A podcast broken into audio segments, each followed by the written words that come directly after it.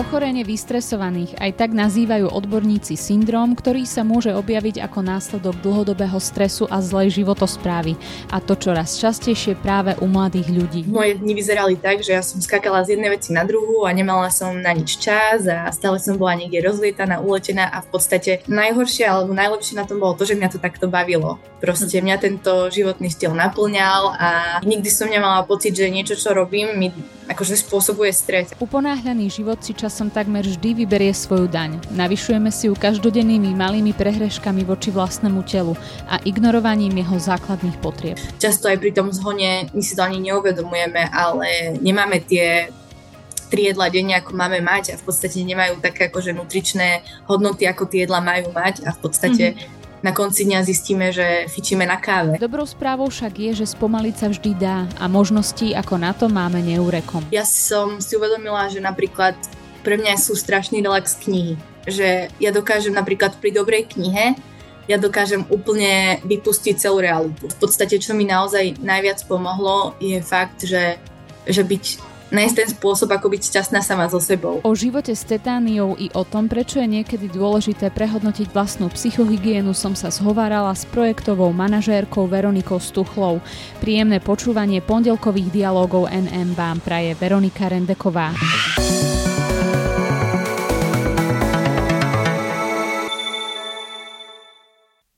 Veronika Stuchla, projektová manažérka pôvodom z Košíc, momentálne žijúca na Kisuciach, je tu dnes so mnou v našom pravidelnom podcaste. Veronika, ahoj.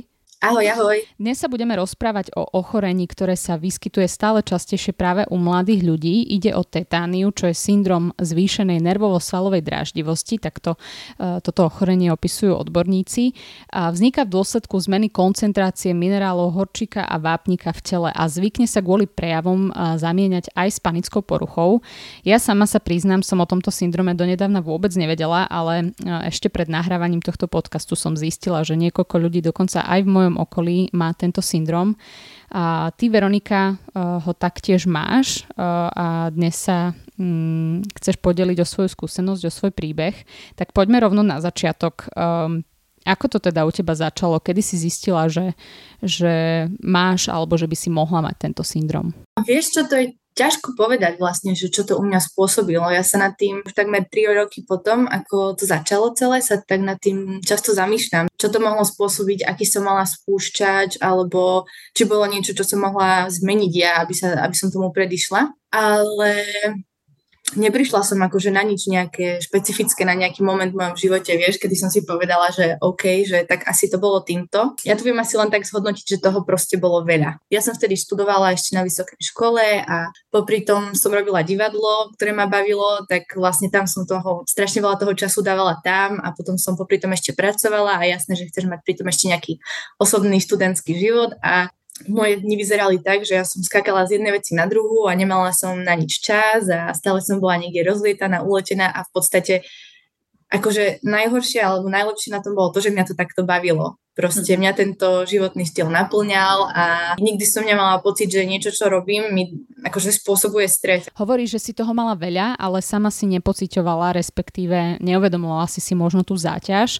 A neboli tam predsa nejaké také červené kontrolky alebo výstrahy v tomto období? Možno ľudia v tvojom blízkom okolí, ktorí by ti povedali, že, že by si mala spomaliť? V podstate jediný taký spätný feedback na to, že to možno trošku preháňam, boli akože moje spolubývajúce kamošky a takto spolužiačky, ktoré akože si často z toho robili srandu, že bože, ako to všetko stíhaš, že zastav sa na chvíľku. Že tak som si vtedy uvedomila, že aha, že asi toho mám fakt veľa, ale mňa to bavilo, mňa to naplňalo, neriešila som to a potom v podstate ja som odišla žiť do Holandska na magisterské štúdium a čo sa týka akože nejakého mentálneho zdravia a takto neviem, ako ja som to nejako nikdy neriešila. Jasné, že som počula o kadejakých diagnózach, aj vedela som, akože, čo je nejaká úzkosť, aj depresia, ale nejako, že by som to riešila nejako osobne alebo v mojom okolí, mm, ani nejako doma, že by sme nám o tom rodičia vraveli, že čo je mentálne zdravie, alebo že si na ňo treba tiež dávať pozor, že ako to vlastne vie ovplyvniť život, tak nikdy som sa s tým nejako nestretávala. A potom som v podstate prišla do Holandska na vysokú školu a tam ja som bola z toho úplne prekvapená, že tam akože na škole sme mali vyvesené plagáty o tom, ako duševné zdravie je dôležité a ako si máme urobiť nejaké kontrolné check-upy, či sme v poriadku a ak náhodou máme pocit, že náš spolužiak, kamarát prechádza niečím, že treba to nahlásiť a takto proste. Sa tomu akože veľmi venovali, viac ako tomu fyzickému zdraviu a hlavne v tomto kruhu vysokoškolských študentov. A tak som bola z toho sama taká prekvapená, ale nejako som to neriešila, lebo ja som mala pocit, že mňa sa to proste nejak netýka, že ja, ja som v pohode. No a potom v podstate taký prvý stred s týmto záchvatom som mala jedného dňa len tak zrazu. Ja som vtedy tiež uh, študovala v tom Holandsku na škole a popri tom som stá, uh, stážovala a čiže tiež toho bolo tak viac, aj akože v osobnom živote som riešila nejaké veci a raz si pamätám, že som sa vracala z jedného eventu, ktorý robila moja stáž a akože všetko dopadlo super dobre, tak akože spokojne som kráčala domov a zrazu to na mňa prišlo. Dostal si teda prvý atak, ako sa to u teba prejavilo? Ako to vyzeralo? Nebola som schopná sa zrazu nadýchnuť, začala som sa celá klepať, začala som plakať, nevedela som ako keby sa nejako chytiť ten dých, čiže v podstate ona sa to volá hyperventilácia, čiže začala som hyperventilovať. Ovalila ma neskutočná úzkosť, akože ja to ani neviem opísať, to bolo ako keby celé moje vnútro zrazu niečo zalialo a strašný strach, strašná úzkosť, strašná depresia. A úplne som sa zrútila, ja si pamätám, že som sadla na schody pred, uh, pred môjim domom a čakala som, kedy to prejde a potom to prešlo. Ja som sa cítila ako po opici. Mhm. Vyšla som domov a ostala som úplne v šoku, že vlastne čo sa mi to stalo, akože nechápala som, že čo to bolo fakt. Potom som občas cítila také úzkosti, akože z niektorých vecí, ale tým, aká som ja bola, tak stále som ako keby tomu nedávala nejaký význam, že som si povedala, ježiš, tak to je preto, lebo sa mi deje toto, ale to rieši každý. A aj si to s niekým riešila v tom čase? Zverila si sa niekomu? Ja si pamätám, že som sa strašne dlho ako keby hambila za to, že takéto stavy alebo úzkosti mám. A nebola som schopná sa nikomu s tým dôveriť, uh, ani najbližším ľuďom. Akože strašne dlho som si to nechávala pre seba. A potom v podstate, keď už to prišlo do takýchto stavov, tak som sa dokázala asi zveriť iba mojej akože takej najbližšej kamarátke, ale tiež ona mi vravela, že Miki rieš to, proste sprav s tým niečo, chod za niekým. A ja som stále akože jej argumentovala s tým, že ale veď to nie je nič, proste, veď mne sa nič nedieje, to je bežné. No, ja viem, že ty si sa potom vrátila na Slovensko počas covidu a, až na pár ešte následujúcich podobných skúseností sa to potom na nejaký čas ustalilo až do istého momentu. Čo sa stalo? To bolo v roku 2020. Ja som na leto išla na Malorku s tým, že akože to bola pre nás také vykúpenie. Tak sme sa tešili, že jo, budeme mať leto, trošku unikneme od covidu a od všetkého, že bude nám super proste a ja som tam šla s tou mojou kamarátkou, ktorá o to vedela. Ako my sme tam prišli, ja som si tak konečne bola schopná oddychnúť, nejako fakt, že reálne relaxovať, tak vtedy to na mňa celé padlo. A to sa potom vlastne v rámci štúdia takýchto vecí ja som sa dozvedela, že hej, že ono tak v podstate býva, že presne ako keď niekedy, že máte strašne veľa toho v robote a strašne sa hecujeme, hecujeme, aby sme vlastne všetky deadliny stihli alebo čosi, a, alebo keď je skúškové, tak potom človek zvykne ochorieť na konci, lebo keď už príde vlastne to koniec toho vypetia, sa uvoľní, tak ochorie, lebo to na ňo ako keby celé doľahne. Uh-huh. Čiže v podstate mne sa stalo niečo také podobné, ale s touto tetániou. A v podstate sa začalo opakovať to, čo sa dialo predtým, ale v o mnoho intenzívnejších intervaloch. A niekedy to trvalo fakt, že aj pol hodinu. A ja som myslela, že už to nikdy neprestane. A podľa mňa, že to je na tom akože určite jedno z takých najhorších z tých najhorších faktorov je, že ten človek má pocit v tom záchvate, že ono to nikdy neskončí, že ono to proste už nikdy neprejde a ten človek je v tom ako keby uviaznutý. Keď hovoríš o tých svojich stavoch, uh, ja tomu rozumiem tak, že ty si to stále pripisovala nejakej duševnej nepohode, nejakým úzkostiam, prípadne tým panickým atakom. Toto si si hovorila, toto si si povedala, rozumiem tomu správne? Áno, povedala. Vlastne to bolo, to bolo to, čo som zase začala riešiť ako prvé. Hej. Mňa ani nenapadla tetania, ja som tak ako asi veľa ľudí netušila, že niečo také existuje. Ja som si automaticky som si to nejako spojila s úzkostiami, s depresiami a aj s tou mojou kamoškou sme to nejako asi tak zvážili, že OK, že veď mala som toho veľa a zrazu sme sa na to začali všetko pozerať vlastne cez tie veci a snažili sme si to akože vysvetliť. Aj sme si povedali, že nejdeme to možno nejako riešiť, že možno to je len zase, že obdobie, že to na mňa vypálilo a že veď hádam to za pár dní prejde. Mm-hmm. Lenže ono to neprechádzalo a bolo to stále intenzívnejšie, tak proste jedného dňa ma už zobrala kamoška na pohotovosť. My sme nemali a, a žiadne znalosti o tom, že čo to môže byť, prečo sa mi to deje a fakt že keď človek zažíva ten záchvat, tak on má fakt pocit, že ten svet pre ňo končí, že je to buď nejaký infarkt alebo mŕtvica a je potom veľmi ťažké si z toho nejako zachovať chladnú hlavu a myslieť si, že, á, že môže to byť len nejaký tetanický a tak, že je ťažké potom tam nájsť tú hranicu. A ono to vyzerá dosť desivo, čiže aj pre tých ľudí okolo je to dosť náročné sledovať to.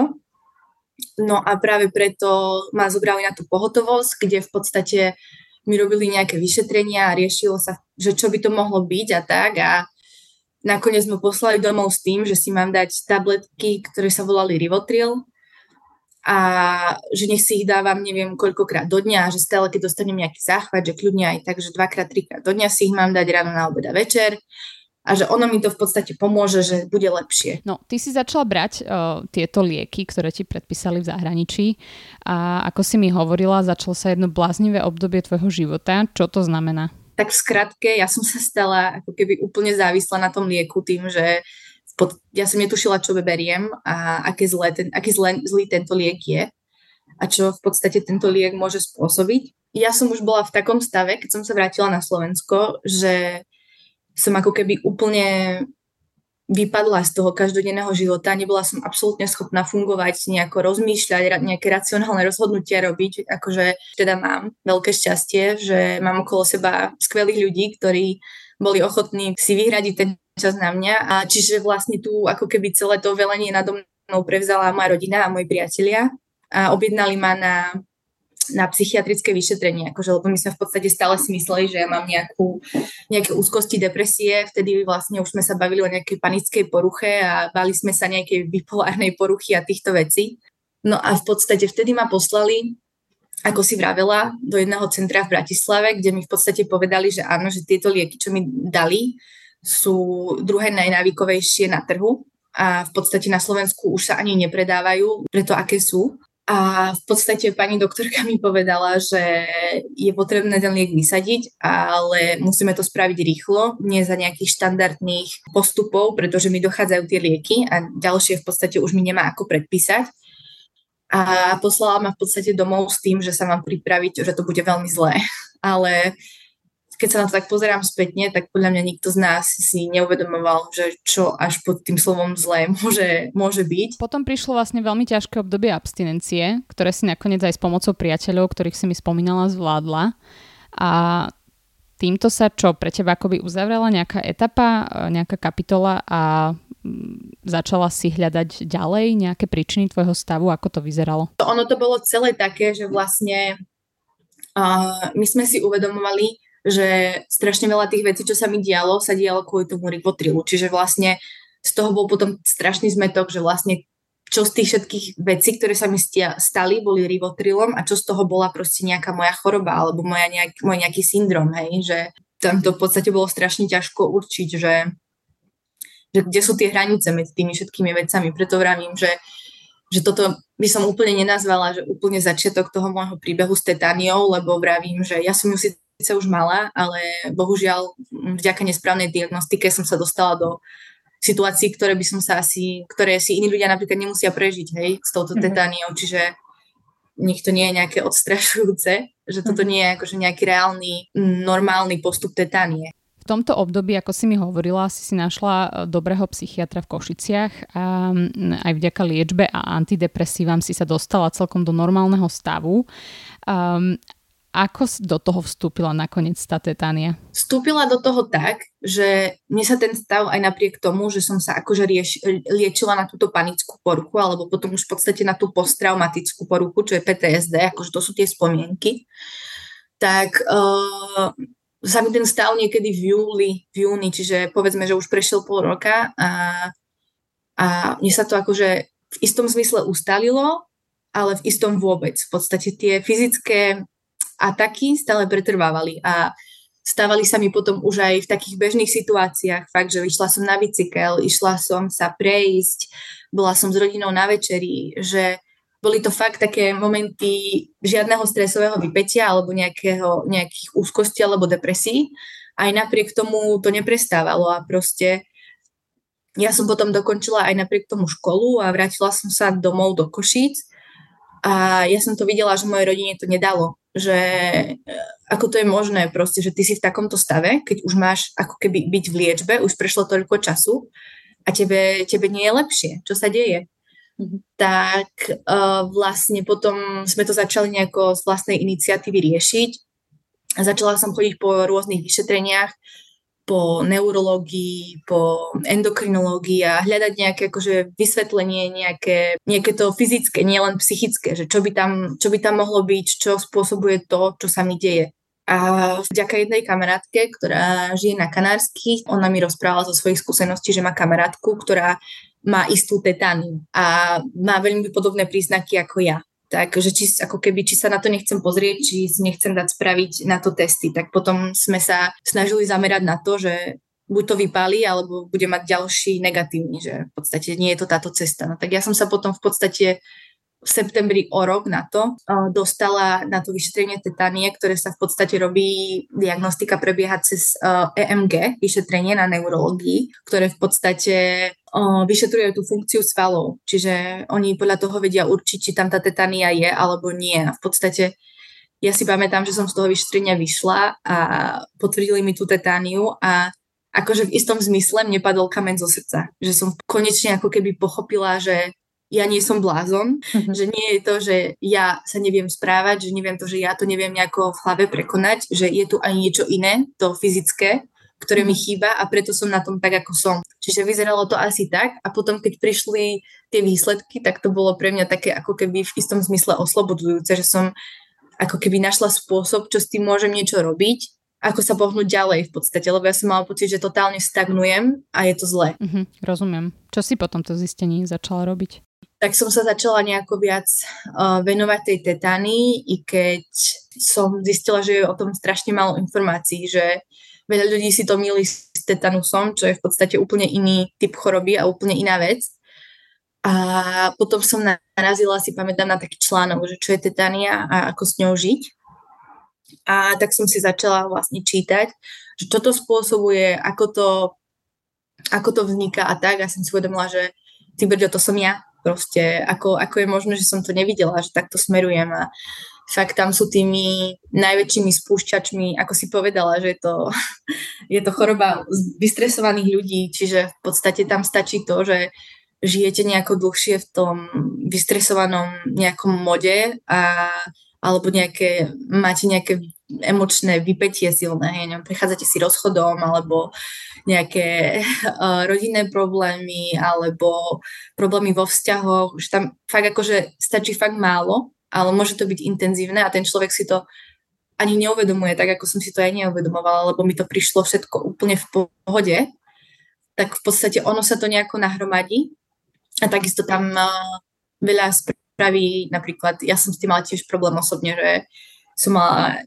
nejaké komplexy sama zo seba. Mala som pocit, že stále musím vyzerať chučie, že musím skúšať kadejaké diety a často aj pri tom zhone my si to ani neuvedomujeme, ale nemáme tie tri jedla denne, ako máme mať a v podstate nemajú také akože nutričné hodnoty, ako tie jedla majú mať a v podstate mm-hmm na konci dňa zistíme, že fičíme na káve. A ja som tak strašne dlho fičala, že som si nakoniec uvedomila, že ježiš, ja som jedla raz, ale mala som 4 kávy. Jednoducho žijeme, hej, veľmi rýchlo a to obrovské nebezpečenstvo je, že si to ani neuvedomujeme. V podstate dá sa povedať, že zabudáme na seba. Ja som si to uvedomila, že v tom mojom životnom mode, v tom mojom workoholizme, v tom mojom zanietení pre všetky moje aktivity, pre priateľov, som zabudla na seba. A to bola taká vec, ktorú mi trvalo strašne dlho zvládnuť a aj vec, ktorá mi zase najviac pomohla. Nebolo to len to, že mi doplnili magnézium a vápnik, čo je v podstate príčinou vzniku tejto choroby, hej, že vlastne tam, ako sa napínajú, tá, tam je tá svalová zdráždivosť, hej, že tam tie nervy a svaly sa ti v podstate dráždia a preto, preto tá choroba vzniká, tak Nebolo to iba tým, hej, jasné, ja som začala si pravidelne dávať kontrolovať tú krv, magnézium, vápnik, D, D vitamín a tieto veci, ktoré vlastne spôsobujú akože z toho neurologického hľadiska tú tetániu.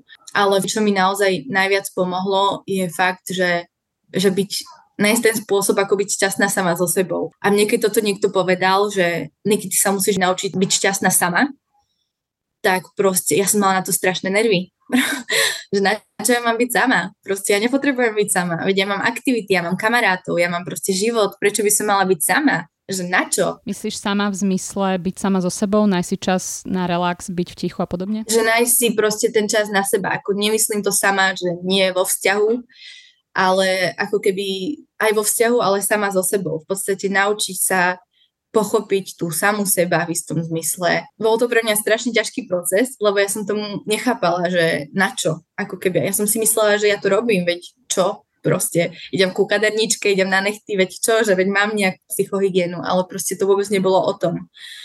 To bolo fakt o tom, že som si potrebovala nájsť, akože byť v istom zmysle egoistka, lebo v podstate pre ľudí s touto chorobou tam ani iná cesta nie je. Ak nedám seba dokopy, tak nemôžem byť tam ani pre tých druhých. A proste to bol pre mňa fakt taký moment, kedy som si uvedomila, že, že OK, že tak proste idem sa teraz venovať sebe a idem zistiť, že čo mne pomáha. A na čo si prišla? Prišla som na to, že to vôbec nie je také ľahké a že nedá sa povedať, uh, nedá sa povedať, že existuje nejaká príručka.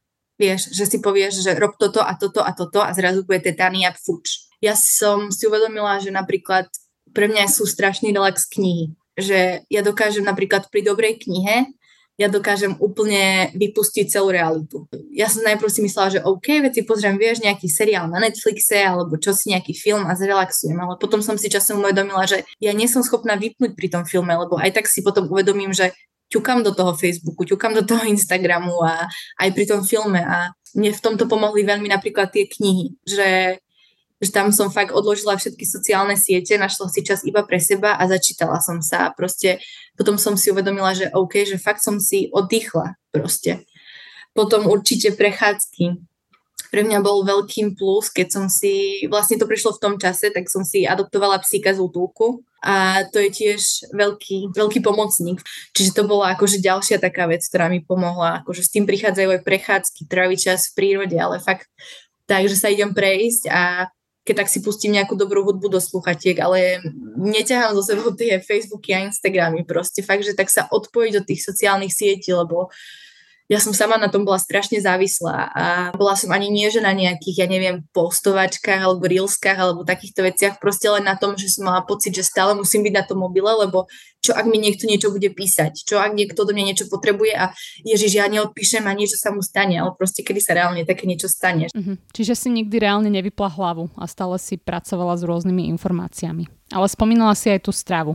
S tým akože dodnes veľmi bojujem, lebo hovorím, mala som s tým komplexy a v podstate potom tá moja váha strašne lietala, akože čo sa týka tých liekov aj celkového toho nastavenia, že tam ono s tým býva problém, že proste raz strašne schudneš, potom zase strašne priberieš a v podstate s tým, že ja mám do toho ešte aj tú štítnu žľazu, tak o to je to ťažšie. Ale tiež v podstate, v podstate nájsť taký nejaký pokoj v sebe, že to tak strašne neriešiť, že ako teraz vyzerám a a či som pribrala dve kila, lebo ja som si to strašne, ja som to strašne prežívala, strašne som si to riešila aj, ja neviem, na oblečení alebo na tvári, že hneď som to videla, že mám trošku širšie ramena alebo hoci čo a v podstate teraz som sa tak naučila, že mám o pár kil viac, mám, ale je mi dobre, tak čo? Mm-hmm. Fakt, že ide o to, ako sa ty cítiš v tom vlastnom tele.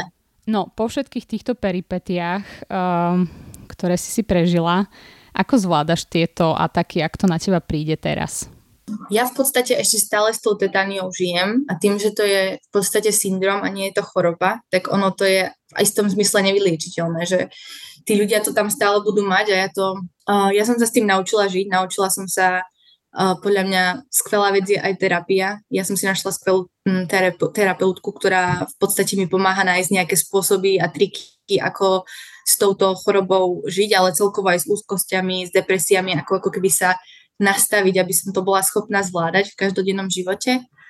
A proste ja som sa tak naučila to prijať. To je podľa mňa také dôležité, že viem, že to tu vždy bude, viem, že asi sa toho úplne nezbavím a je to mega nepríjemné, keď to príde, ale naučila som sa to tak brať ako súčasť môjho života a keď to príde, tak uh, je napríklad mne veľmi pomáha, keď si zoberiem papierový sáčok, že keď začnem hyperventilovať, tak v podstate do toho sáčku začnem dýchať a ono to prejde skôr. Akože blbé je, keď sa mi stáva napríklad, že keďže s tetániou často sa uh, spája aj to, že vám strpnú ruky a nohy, čo sa mne stáva vždy. Je to potom ťažké, že keď najprv mi strpnú ruky a ja si už potom to, ten sáčok neviem zobrať, lebo vlastne si necítim ruky, mm-hmm. tak potom je vždy fajn proste mať v tom svojom okolí človeka, ktorý o tom vie, aj keď verím, že nie je to ľahké o týchto veciach rozprávať, lebo proste sú to nejakí vnútorní démoni, s ktorými bojujete a nie je vždy ľahké to niekomu povedať uh, ja si zvyknem, akože niekedy mám také vety v hlave, ktoré,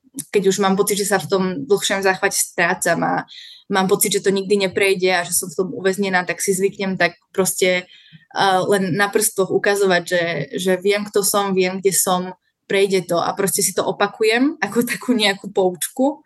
A to je akože taký môj individuálny spôsob, ako si dokážem potom nejako privolať naspäť tú realitu a dokážem sa dostať z toho záchvatu skôr.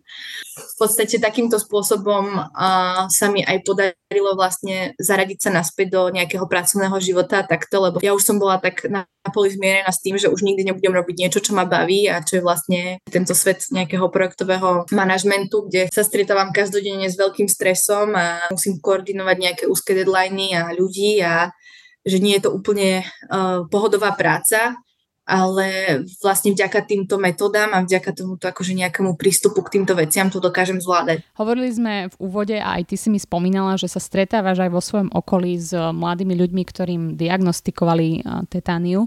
Čo by si povedala tým, ktorí možno majú podobné príznaky, ktoré sme opisovali, ale nie sú si predsa len istí, či je to tento syndrom, čo by mali podľa teba robiť? ak si niekto myslí, že má podobné problémy a možno by chcel o tom vedieť viac, tak uh, ja si myslím, že je dôležité už len možno z toho, čo som ja povedala, z tohto môjho príbehu, aby bola poskytnutá správna diagnostika, že je určite dôležité vyhľadať toho odborníka a nikdy nezachodí, ak sa obrátite na psychiatra alebo psychologa, ktorý potom to vyhodnotí, že v akom to je stave a potom vás vie nasmerovať na toho napríklad neurologa, ktorý potom je schopný vykonať tieto vyšetrenia na tetániu. Tá tetánia sa tak či tak lieči ako keby oboma smermi, hej, čiže stále tam zasahuje ten psychiatr, keďže väčšinou, aby sa navodila tá nejaká psychická pohoda, sú potrebné nejaké malé množstva antidepresív na nejaké udržiavanie tej psychickej pohody, kým sa tá tetánia ustali. Čiže je veľmi dôležité nájsť si aj toho psychiatra, aj možno tie terapie, ale určite aj akože správnu tú neurologickú diagnózu. Čiže proste ne, ne, nebrať to tak, že ja mám asi teraz to, tak ja idem robiť toto, ale fakt si to dať potvrdiť, aby, aby ste sa možno vyhli takým zážitkom, akým som si prešla ja, lebo fakt človek si to niekedy ani neuvedomí a skončí niekde úplne inde. Veronika, veľká vďaka za podelenie sa. Myslím, že išlo o dosť citlivú vec a ja som o to vďačnejšia, že si našla odvahu povedať tento svoj príbeh. Dúfam a verím, že to, čo tu zaznelo, bude nielen nápomocné, ale že to aj mnohých ľudí, ktorí už dnes žijú veľmi rýchly a stresujúci život, inšpiruje spomaliť, nájsť si čas na seba, ticho a skutočný relax, aby potom práve nemuseli riešiť takéto vážne veci. No už aj tebe prajem hlavne veľa sily a trpezlivosti, aby to, čo si našla aj uh, cez túto nie ľahkú skúsenosť, aby si to uchovala, aby si si uchovala ten pokoj a um, to potešenie byť v tichu a byť, byť sama so sebou. Veľká vďaka ešte raz. A ja ti ďakujem. Počúvali ste podcast portálu Nové mesto Dialógy NM, ktorý vám prinášame každý pondelok. Spolu s textovými rubrikami ho nájdete na našom webe NMSK a tiež na SoundCloud a Spotify pod profilom podcasty NM. Spojme sa v dialógu na NMSK.